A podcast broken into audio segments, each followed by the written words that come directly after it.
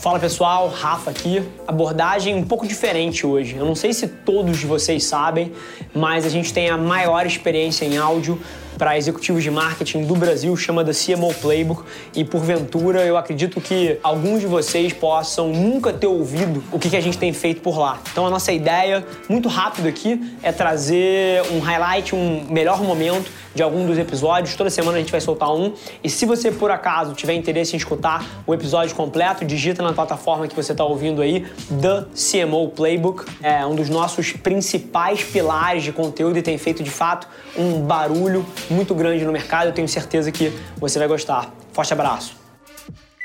Marketing é a disciplina mais próxima de negócio que existe, né? Assim, sim, sim. marketing, por um acidente se chama marketing, poderia se chamar negócio, né? Porque no final do dia, a maneira que você puxa o produto, a maneira que você comunica, a integração do marketing com a galera de engenharia, com a galera de P&D, cara, é o que gera o PNL. O PNL é uma consequência dessas coisas todas, né? Com certeza. Então, sinceramente, cadeira de um CMO, como você sentou, e, e, de um presidente, acaba que tem alguma conexão ali, que tem um espaço comum. Mas, porra, Total. cara, baita história. E ao longo do período que você estava falando, eu estava aqui, eu não uso papel, eu não, eu não anoto as coisas, mas eu guardo no meu working memory aqui. É, o meu logo frontal. E, pô, tem várias coisas que eu quero navegar aqui.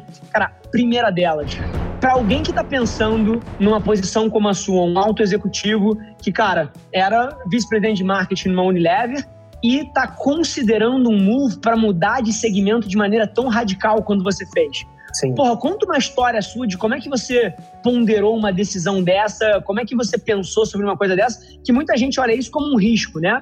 E você Sim. é um cara que claramente, cara, é um tomador de risco, mudou de segmento, pegou novas atribuições, porra, foi para uma empresa menor e você é um cara que é para frente. Mas como é que você toma uma decisão dessa? Como é que é o teu processo? Claro, existe um framework, eu adoro frameworks, cara. Eu vou citar alguns, eu prometo não ficar muito quadrado aqui nos frameworks. Vai chamar Ikigai, com K. O Ikigai são quatro bolinhas em que você junta e eu fazia isso intuitivamente, cara. Eu fui, vim conhecer o Ikigai recentemente, mas eu usava três bolinhas. O que que eu amo fazer? O que que eu sei fazer bem? E o que que o mercado precisa?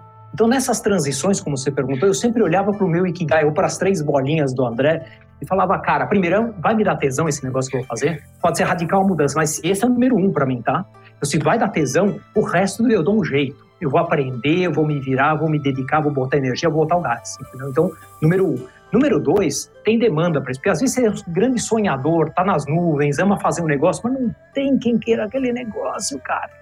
E a terceiro, que é eu sei fazer, cara, essa obviamente tem certas limitações até onde, se eu quiser ser um grande violinista, talvez eu nunca seja, mas eu posso me esforçar e aprender. Então eu deixo sempre para a terceira. Mas na transição, por exemplo, para Samsung, eu analisei esses três pontos e analisei, obviamente, o que eles chamam de transferable skills, que é aquela coisa, puta, de toda a bagagem que eu estou carregando, o que, que esses caras precisam, o que, que eu posso contribuir, qual é o desafio que eu vou encontrar lá na frente, e vou ouvir ele não de uma pessoa, mas tipicamente duas ou três, porque sempre de cada um e vou tentar fazer a ponte, falar, ah, isso aqui sim, aqui não, aqui eu consigo fazer. E sempre vai ter um gap, aquele frio na barriga que para algumas pessoas faz o passo atrás e para mim sempre fez o passo à frente. Perfeito. E, e, é curioso você falando, eu não tenho o lado acadêmico do framework, mas você falando, pô, eu vivo a minha vida assim, né? Eu pondero primeiro, que é o que eu falo muito, assim, Cara, na hora que você escolhe uma carreira, na hora que você escolhe, principalmente para o empreendedor, você deveria escolher fazer isso independente de, por exemplo, daqui a 50 anos isso aqui virar pó. Assim, o fato de que eu escolhi construir a Avelar e imprimir os meus sonhos no mundo, eu estou tranquilo se daqui a 50 anos, quando eu tiver 60, tudo virar pó e eu tiver do zero. Porque no final do dia, eu estou tentando mapear a minha vida para os meus 50 anos, né? Não para um ponto de chegada. E aí, galera do podcast, Rafa Velar na área, para tudo. Igual o João Kleber, para, para, para, para, para, para, para tudo. Se você é um empresário ou gestor de uma empresa que fatura abaixo de 100 milhões de reais, para e me ouve, porque eu estou lançando uma nova empresa. Centenas de vocês ao longo dos últimos dois anos que quiseram contratar a Avelar não conseguiram, porque a Avelar ela é focada em marcas globais, em empresas muito grandes. Mas agora vai ser possível. Estou começando uma nova empresa onde a gente vai atender empresas que faturam abaixo de 100 milhões de reais Então, se você está nesse perfil e você quer transformar o seu negócio frente a tudo que o Covid está fazendo no mundo dos negócios, toda a transformação digital que vai acontecer nos próximos anos, você precisa ganhar mais contexto na nossa nova empresa. Eu ainda não vou abrir o nome, mas se você quiser entrar na lista de espera para ser um dos primeiros clientes, a gente vai privilegiar quem tiver na lista antes, você tem que entrar agora, agora, em www.rafavelar.com.br barra futuro.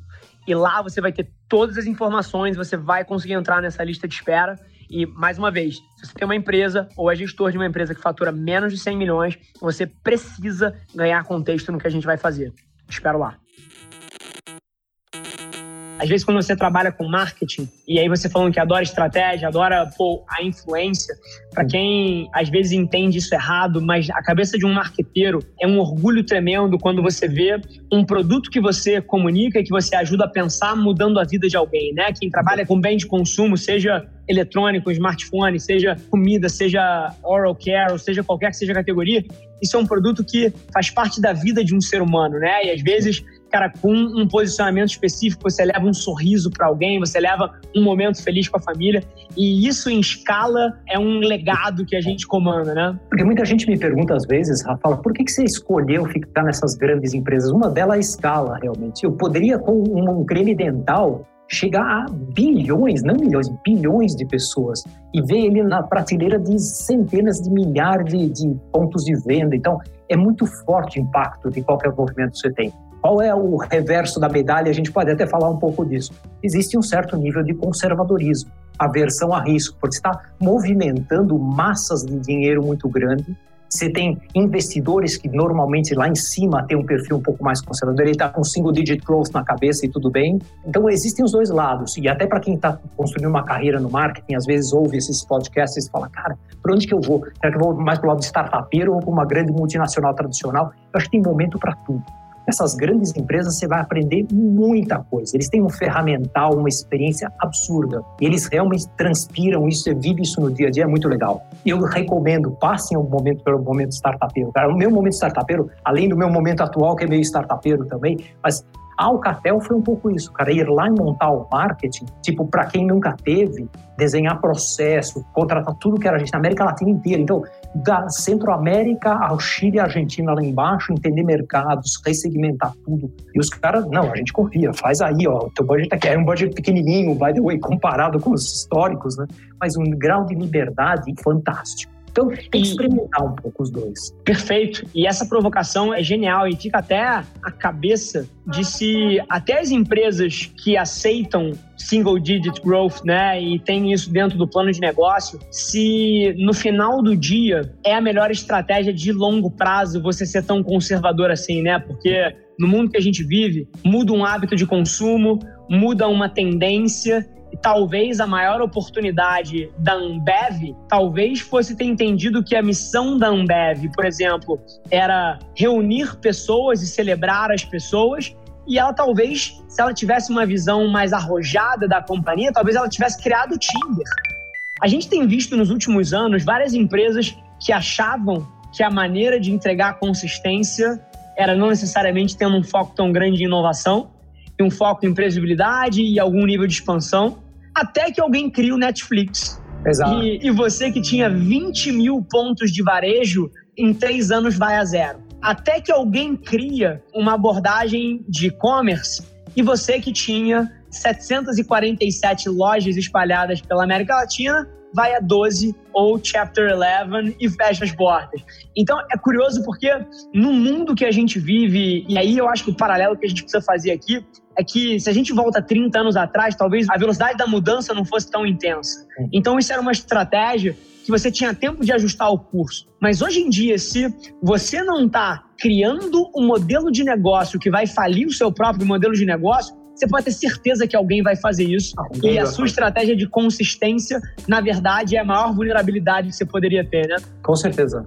Mas, cara, todo mundo respira, reflete e, e repete até isso que você falou. Não, a gente precisa inovar, mas acaba no discurso porque o cara, de novo, está esperando o próximo quarto para fechar o bônus dele. Então, entre a realidade, a prática e o discurso, esse discurso funciona muito bem quando você tem um modelo de negócio que é novo, ou que é startupeiro, ou uma empresa menor, ou ela já foi concebida com esse mindset de mudança constante. Sim, e o acionista comprou o projeto num speech de inovação, né?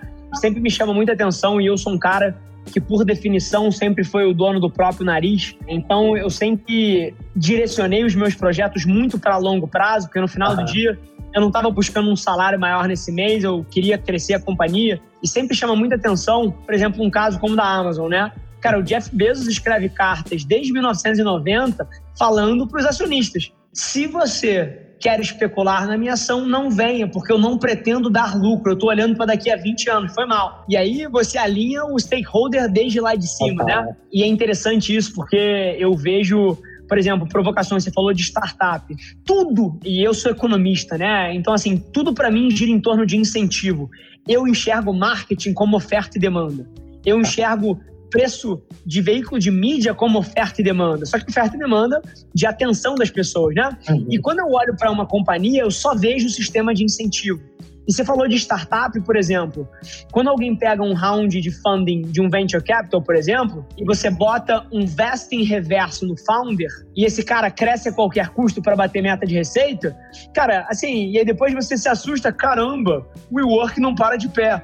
Jura? Olha o incentivo que você criou pro cara, né? Que se ele claro. entregasse essa receita, você ia tomar 30% do stake do founder de volta. Exatamente. Então, Bom, gente, super feliz que você ouviu esse trecho do The CMO Playbook, porque se você quiser ouvir o episódio na íntegra, é só você digitar no seu player, como eu falei, The CMO Playbook, vai ser um prazer te receber lá na outra plataforma. Não esquece de se inscrever, sai episódio novo toda segunda-feira, trazendo um grande nome desse mercado para bater um papo comigo. E, sinceramente, independente de você trabalhar especificamente com marketing ou publicidade, eu tenho certeza que tem capacidade de agregar valor para qualquer executivo. Te espero lá. Um abraço.